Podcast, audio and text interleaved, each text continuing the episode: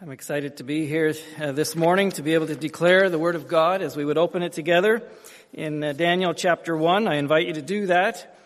Um, at the same time, I want to uh, welcome also those that have joined online. I understand that not everyone can be here in person, but uh, thankful for each one that joins us uh, one way or another.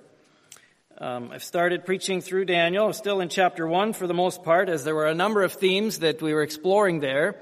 And uh, today will be the last uh, message from uh, Daniel chapter 1 in what I would uh, have come to understand might be the most significant theme of all in this chapter. Uh, and so we'll uh, get to that as we read it. Starting from verse 1, and we'll stop around verse 8. In the third year of the reign of Jehoiakim, king of Judah, came Nebuchadnezzar, king of Babylon, unto Jerusalem and besieged it. And the Lord gave Jehoiakim, king of Judah, into his hand, with part of the vessels of the house of God, which he carried into the land of Shinar, to the house of his God, and he brought the vessels into the treasure house of his God. And the king spake unto Ashpenaz, the master of his eunuchs, that he should bring certain of the children of Israel, and of the king's seed, and of the princes, children in whom was no blemish, but well favored and skillful in all wisdom and cunning in knowledge and understanding science, and such as had ability in them to stand in the king's palace, and whom they might teach the learning and the tongue of the Chaldeans. And the king appointed them a daily provision of the king's meat and of the wine which he drank, so nourishing them three years, that at the end thereof they might stand before the king. Now among these were of the children of Judah Daniel, Hananiah, Mishael, and Azariah, unto whom the prince of the eunuchs gave names for he gave unto Daniel the name of Belteshazzar, and to Hananiah of Shadrach, and to Mishael of Meshach, and to Azariah of Abednego. But Daniel purposed in his heart that he would not defile himself. We'll stop there in, in, in mid sentence for our reading this morning. As we look into what this chapter records of what took place in history was a very traumatic time. And I talked about that earlier, so we're not going to uh, go real deep into that. But the, the point that I'm going to, the, the, the nuance that I'll point out this morning is how the Bible makes it very clear that God is in charge. The Lord gave victory to um, this king for them to overtake Judah. The Lord gave the king into his hand. God is sovereign even when we wonder if he's exercising his sovereignty or how can it be that he is sovereign or if he is sovereign, why is he permitting this or that or the other thing? He has his purposes. Even in the midst of calamity, trauma, and evil, God works out his plan. And this was true in the history of the children of Israel. There's a situational irony here in the fact that Nebuchadnezzar comes from the land of Shinar, or this is a region in Babylon, where he comes and he invades uh, Israel and takes some of the sacred vessels from the temple that God had instructed Moses and some of the skillful artisans in the time of Israel to build these things um, sacred temp- uh, articles from the temple and he takes them and puts them in his idolatrous temple. The irony here is, is that 1300 or so years earlier, God called Abraham out of the land of Babylon and that region, out of the land of idolatry into the land which became Israel, um, to give him a new identity away from idolatry. And yet, over time, Israel had gone back into an identity of idolatry. And so God says, okay, you've taken on an identity of idolatry. We're going to take you back into the land of idolatry. And in that process, I'm going to purge you out of your idolatry. Isn't that an ironic situation? How God works.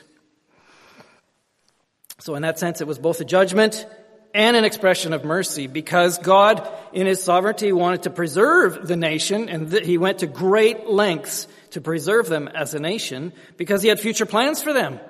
Um, not the least of which would be the coming of the Messiah, of which we are in a season starting to celebrate.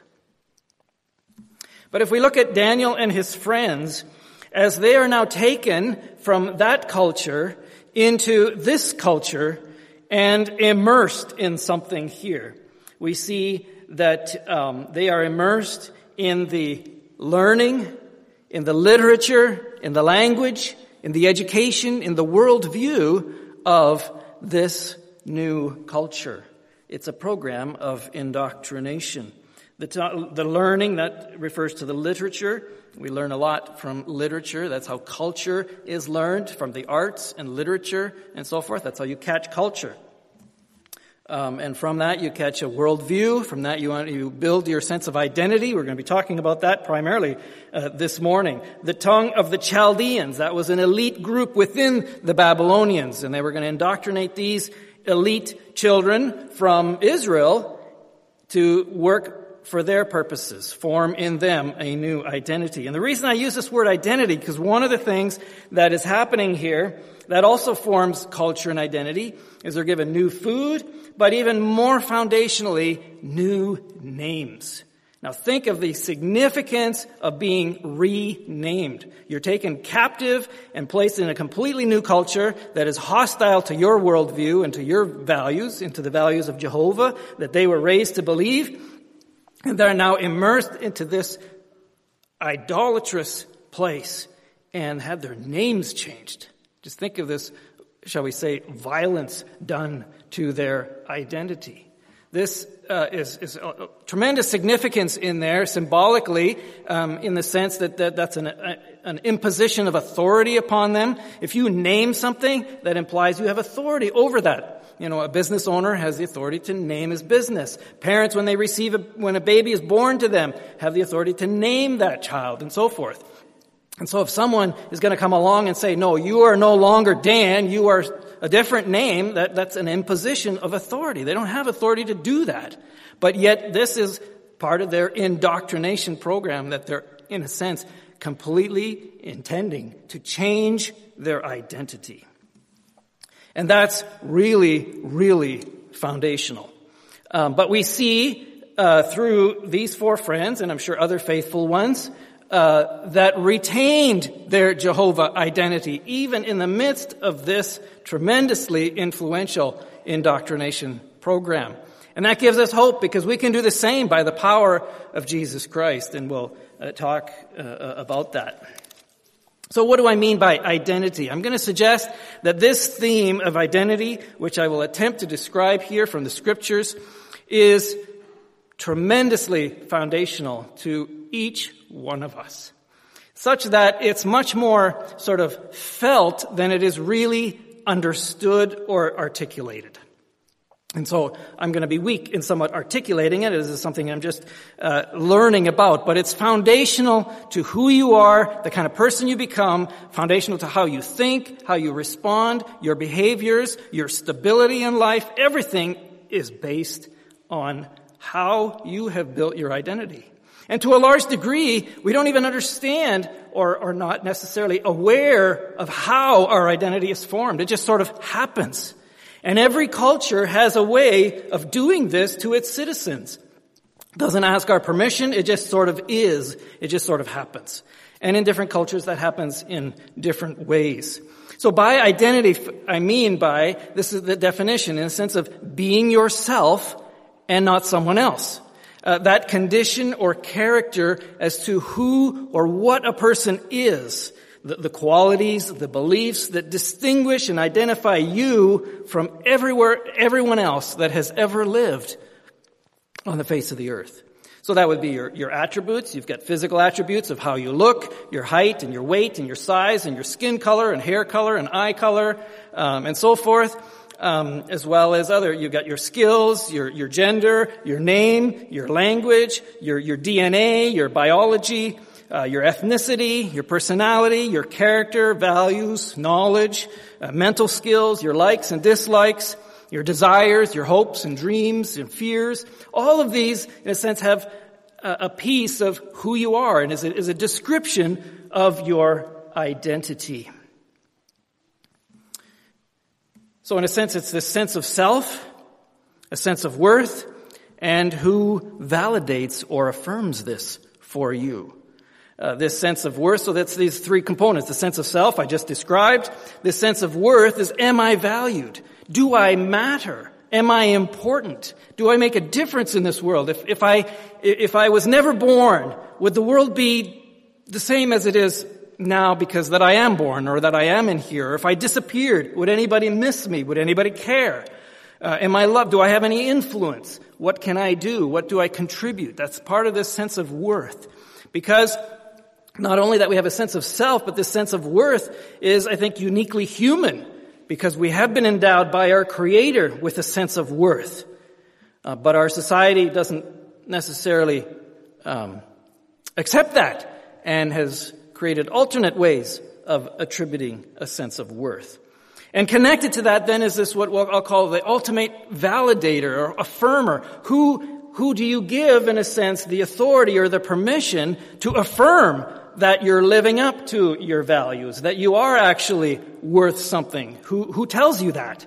And, and who, um, makes you feel that you are valued and so forth. And there's variations on, on what that can be uh, and uh, and so forth. And in a sense, you know, whether it's a, a, parent that you look to for that, or someone else in the family, a spouse, um, those that are involved in the dating game would look for that in their romantic partner.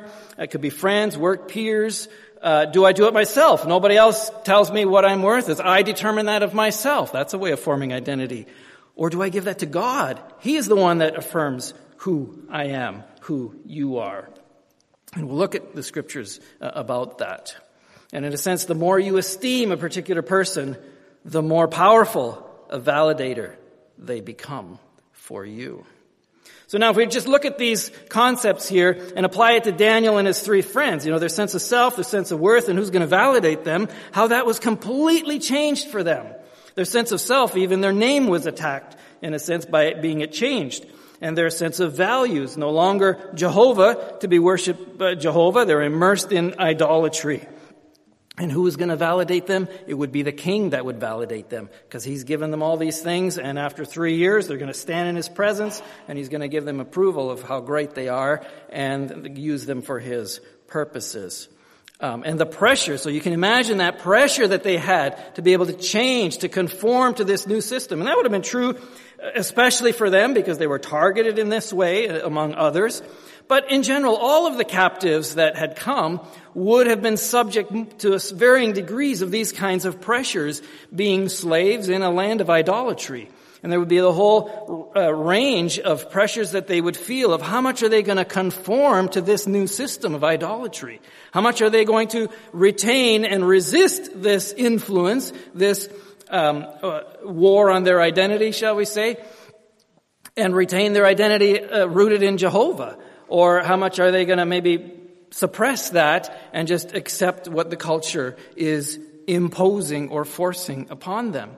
And of course, each of them would have had a, range of experiences and would make decisions along a whole spectrum. And you can sort of see the challenges that would come from that as in a sense we are we've always lived in a time where that spectrum exists, and in some ways it's just being heightened and challenged in new ways that we have not experienced before.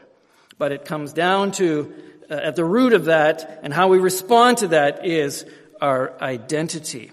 And one way, maybe I can talk about how this can be challenged as, as these, these were young people, uh, teenagers, most likely, um, elite teenagers in their Jewish culture. Um, going, in a sense, to higher education. Um, that happens in our culture, where there is this element of danger, as much as higher education is uh, beneficial and necessary to to function in certain ways uh, in our society. That beware that the higher education, at least the, the, the, the predominant public uh, education system in our country is not morally neutral. And it does have a way of imposing identity formation on its students. Um, and uh, it, it's definitely an anti-God uh, environment. And so, if you are not firm in your faith and you enter into that culture, beware. Um, you can uh, come out suffering a lot of casualty um, if you don't know how to defend the truth of who Jesus is. That may you may feel that being uh, ripped to shreds. Um, and so, I encourage all young people, whatever age you are, become equipped in the knowledge of the Word of God, in who Jesus is, and have your identity formed around that so that you can be much more stable and equipped to be able to resist those anti-God forces. And we have Bible studies, small group Bible studies that are designed to do exactly that. And I encourage you to get plugged in to those kinds of resources, those kinds of um, Bible study and fellowship in order to build that up. So if we look a little bit more about what identity formation is, um, we're going to talk about it in three ways. There's a traditional way of identity formation that has been happening for thousands of years. There's a more modern way of identity formation and how that has more recently happened in the modern uh, several generations. Of course, there's a continuum and development in between that, but there's many places in the world where the traditional sense is still in effect. But the third option is neither of those, and that is the gospel method of identity formation, of what Jesus brings, which is different than both of those, foundationally different than both of those. And so sometimes, you know, when I say traditional, sometimes we might, we might think, well, we need to get back to the traditional way of identity formation and living that way. And sometimes uh, Christianity is misperceived as that being that. And sometimes you may hear phrases, people, well, you know, remember the good old days and, and this country was founded on Christian values and so we need to get back to X time period, 50 years ago, 100 years ago, whatever time period you want to pick, uh, because that's what things were better, um, and get back to those values and so forth. And maybe to a certain degree there's elements of truth in that, but the gospel identity is foundationally different than that. And so, uh, when we as believers proclaim the gospel, we are not calling people merely to change from a modern identity worldview back to a traditional one, but rather from both of those into a gospel-centered uh, identity formation. So what are these? Um, the traditional identity talks about how the values are determined outside yourself. You don't determine what's right or wrong. You conform to what is right or wrong. Moral values. There is a sacred order. There is a, a, a moral absolute and we need to conform ourselves to that, uh, to those values and standards. And then, so the, your society, would then validate you as you are a good person when you conform to these things. And the reverse, in a sense, the problem, that this view is the problem with the world is when people don't conform to what is universally good. And if everyone would just do that, this world would be a better place. And so we can see certain some elements of that are borrowed from the gospel-centered identity because the gospel definitely does change behavior. The gospel does teach that there is an absolute moral value, good, that we need to conform to. And so primarily it looks like you have to conform and you need to fit in and you get approval from people. Uh, kind of stuff your feelings, just get the job done. Um, but the risk of that, of course, is it can make an idol out of those whom you choose to validate, which would be typically your family. You live for your family, you live for your parents to please them, you live for your kids to please them or uh, raise them. Um, and the risk there is you, you, you can't count on people only to be your ultimate validator because people will fail you. If it's your parents, eventually they will die. And if they were your ultimate validator, now what are you going to do? A piece of your identity is completely stripped away.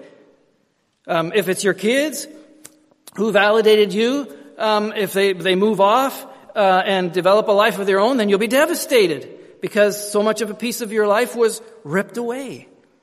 If our identity is founded on these kinds of things. Um, so, in a nutshell, that's what that is. In contrast to that, shall we say the exact reverse of this would be the modern identity formation, and that comes out of a culture of relativism, postmodernism, the denial of absolute truth, the rejection of God for sure, and in there the values are determined inside yourself. No one externally tells you what's right or wrong. You determine what is right and wrong for you. And no one else can tell you that, and you resist all um, external uh, forces uh, or standards that tells you otherwise. And you determine that based on your feelings, on your rationale, on your intellect, um, however you like to decide that. And you form your sense of self and your sense of worth, and you are your own ultimate validator. Nobody else tells you whether you're living up to being a good person or not. You tell that yourself. And you are your own person that pats you on the back. Um, and that view says the problem with this world is the fact that there are people telling me that there is a good out there that I need to conform to. And if we can just get rid of that idea of absolute truth, then the world would be a peaceful place and we can all function together in harmony as each one just lives out their own sense of values by themselves and validates themselves in that. Well, you can, that's probably more obvious in how that view clashes with the gospel. Um, and doesn't work. You become enslaved to your feelings. Your feelings are not consistent. And so if your values and your validating of yourself is based up and down on your feelings, that's very unstable. Um, and, and, it just doesn't work to be your own ultimate validator. How, how empty is it to just merely praise yourself? Oh, I'm just such a great guy and I'm, I'm just doing all the right things. That, that just sort of feels empty. We ultimately end up turning to other people to validate us and validate our ideas. And this identity places a tremendous amount of um, emphasis on romantic partners to validate one another. And you can see that that uh, is, is sets up for failures because there's multiple relationships. As soon as someone doesn't value or validate me very much anymore, it's like, okay, I'll move on and find another validator and become their romantic partner. And it's just a string one after another of series of relationships. Each one um, just uh, as it moves on, missing and failing to fill the emptiness that is uh, in us. It's very fragile. If someone disagrees with you, you feel attacked as a person. And you can't even have a rational conversation about that because you just feel attacked. Um, and we see a lot of that happening uh, in the world. It's not merely just having a rational conversation with disagreements, um, but they, uh, they feel um, attacked and it's fragile. And the idolatry in it, it makes an idol out of the self, out of personal rights and freedoms. So in con- that's really short, uh, shall we say, an overview of these two, and there's a continuum in between, and there's a much deeper field of study than I understand in these kinds of things. But let's move on to what's most important is the gospel-centered identity formation, and how Daniel and his friends even though they didn't know the gospel as we know it in terms of Jesus and his death and resurrection on the cross and his uh, recreation of new life, um, they definitely knew Jehovah God uh, and uh, had their identity firmly formed in Him, and that's why they were able to uh, even uh, thrive in this hostile environment. So this identity in Christ from the gospel that we are invited to uh, participate in or receive the benefit from. And again, I am not calling people from rejecting the modern identity and moving towards traditions. That's not what we're talking about. In Christ, it's something entirely different. And so, uh, of course, no one does this perfectly, shall we say. We're all striving, and to certain degrees, we have elements of the traditional identity ingrained in us and elements of the modern identity ingrained in us. Um, uh, but as we live out more and more the gospel identity, these things get shed uh, from us and we more fully reflect who Jesus is and who he has created us to become. So number one, it's the only identity formation that is actually received rather than achieved. What do I mean by that? Other identity formations and other worldviews are all, in a sense, performance based. You do the right things, you are a good person, you are validated, and then you are accepted. In the gospel, we are accepted when we receive Jesus by faith. In a, in a sense, the, the, the repentance and faith experience is an identity crisis. as we realize that our identity um, is not sustainable, however we've been building it, and our life is falling apart, and we turn to Jesus in repentance and faith, that is an identity crisis. Who am I? Where am I headed? Why am I headed? What is the purpose and meaning of life? All of these things are identity crisis kind of questions. And when we turn to Jesus as He is the answer, He is the one that in a sense strips away as we lay down the old identity, which is dying and dead anyway and headed for destruction, and receive a new identity in Him, which is by faith in Jesus Christ and the belief in what He has accomplished on the cross and what, and the righteousness that He has lived out, uh, that we participate in by faith. And that begins then this transforming work in our lives that we then uh, live out what this new identity is. But this is key to the gospel, which is different than every other worldview. I don't know all the worldviews, but those that have studied it say this. It's different than every other religion foundationally in that sense. It is received, not achieved. And so when we believe by faith in Jesus Christ, He adopts us into His family. He makes us accepted in the beloved. It's a beautiful phrase in Ephesians. And Ephesians have a number of, of statements about identity, um, which is just powerful and, and fantastic. But I'm not going to look at Ephesians uh, this morning. I'm going to save that for Brother Thomas because he's working through Ephesians. So I'm sure he's going to touch on that. We'll look at other statements in the scripture that, that speak uh, uh, about that.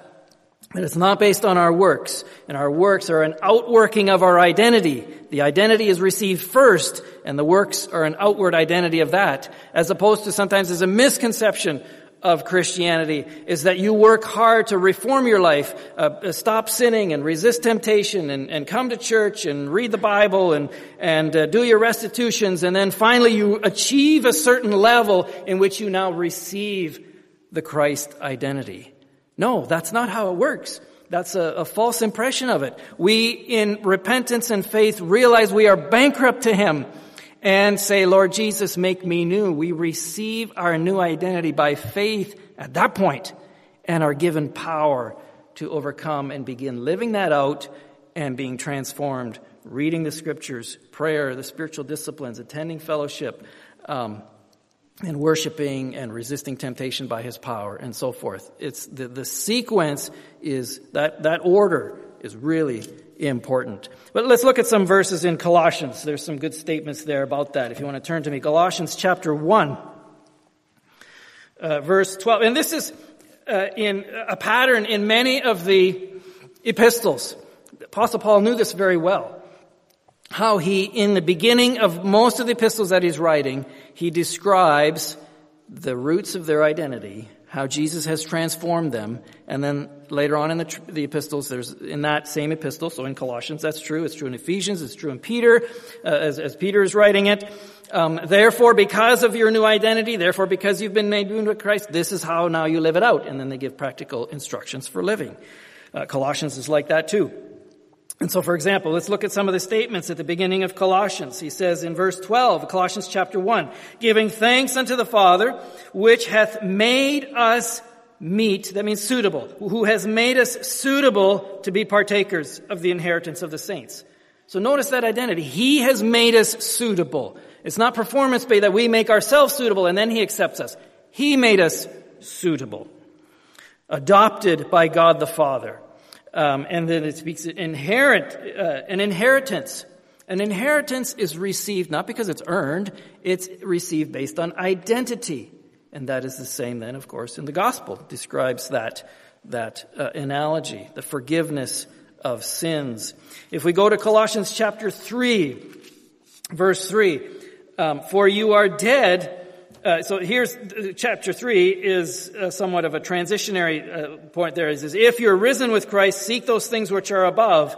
Set your affections on things above, not on things on the earth. But then he points back to an identity statement. For ye are dead, and your life is hid with Christ in God.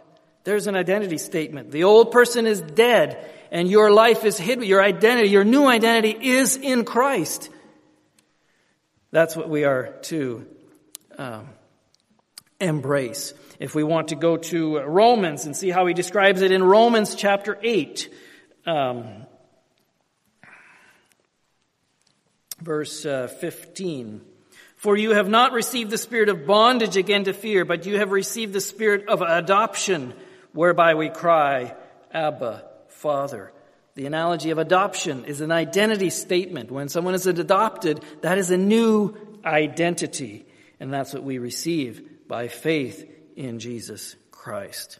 If we then move on to after having received that identity into discipleship, the language of discipleship is exactly opposite to what is imposed upon us by the modern identity formation. Uh, if we look at this area of uh, in Mark, it's described in a number of gospels, but I'll read it from Mark chapter eight, verses starting with verse thirty-four. Um, and when Jesus called the people unto him with his disciples also, he said unto them, "Whosoever will come after me, let him deny himself." So in the context of that identity here, deny your old identity and take up his cross and follow me. This is suffering. That's a little bit more, in a sense, the traditional identity embraced suffering a little bit more and talk about sacrifice for the good of your society, sacrifice for the good of your family, and so forth. The modern identity formation rejects that. You don't sacrifice for anything. No, it's about pleasure and success and my desires and my wants, and in fact, you might maybe uh, work on uh, stepping on other people in order to actually get that. You don't sacrifice for that. But the language of discipleship that Jesus calls us to is one of sacrifice um, because of our new identity. Again, not sacrifice in order to obtain the identity. We obtain it by faith in Jesus Christ, and the result of that is a life of self-denial and sacrifice as our self-denial in the sense of denying our old identity and the means of the, that which culture imposes upon us in trying to form our identity and conform to their means. Deny those things and take up our identity in Christ he picked up his cross. Follow him. For whosoever, and here's this, shall we say, um, not sure what the right, right word is. It sounds like opposite language here, right? For whosoever will save his life shall lose it. But whosoever shall lose his life for my sake and the gospel's, the same shall save it.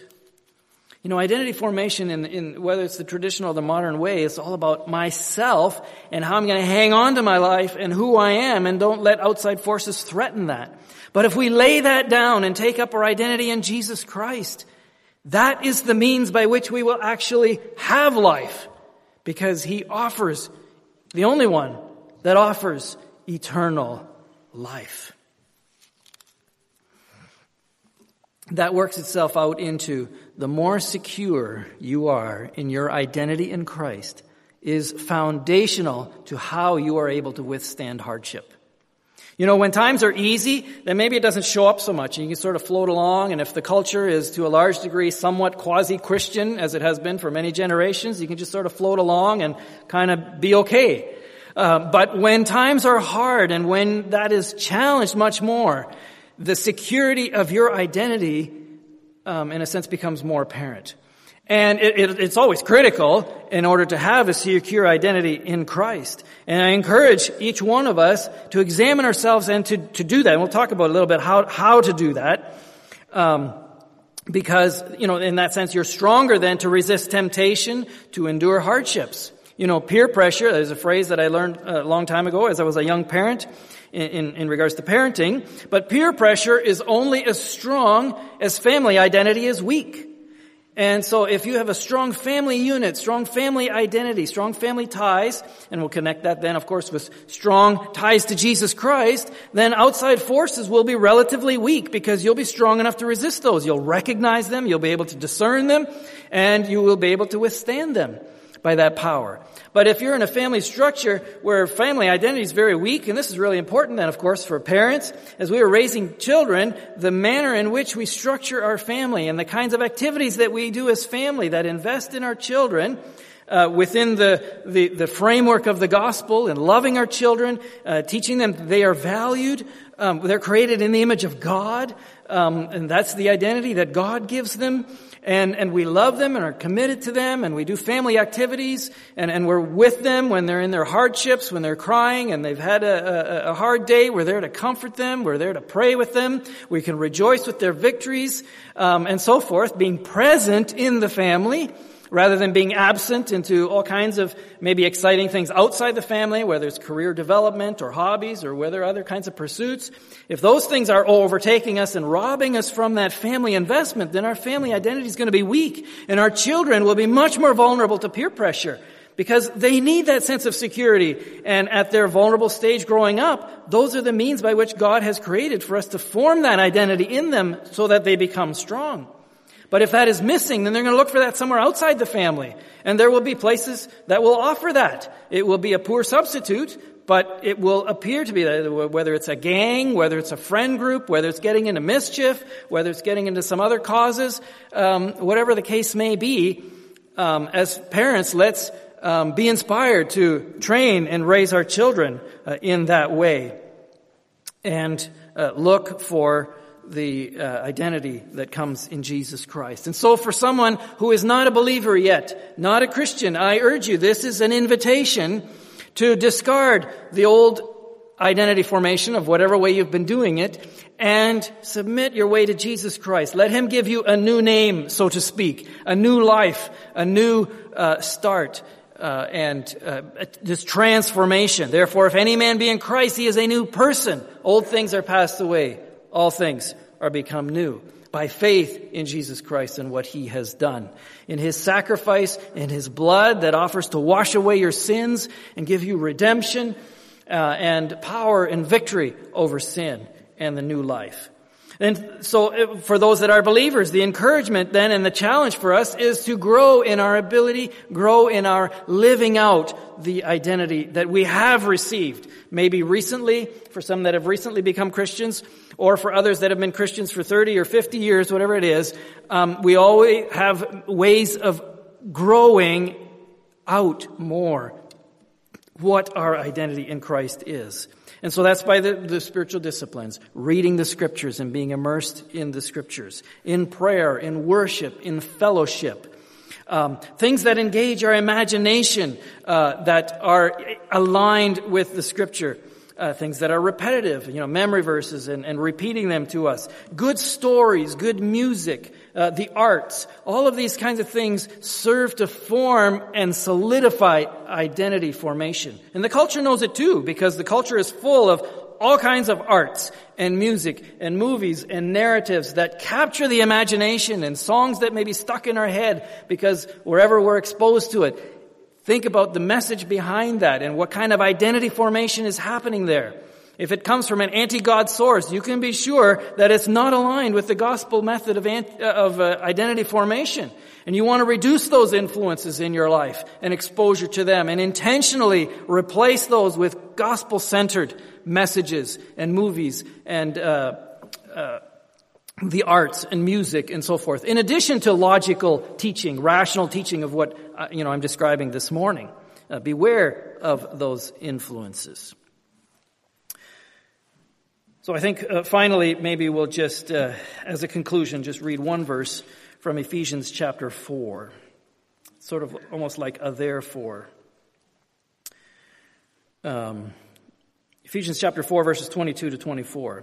That you put off, and I'm going to somewhat paraphrase this in terms of identity language as we've been talking this morning. That you put off concerning the former identity the old person, which is corrupt according to the deceitful lust, and be renewed in the spirit of your new, of your mind, and put on the new identity, which after God is created in righteousness and true holiness.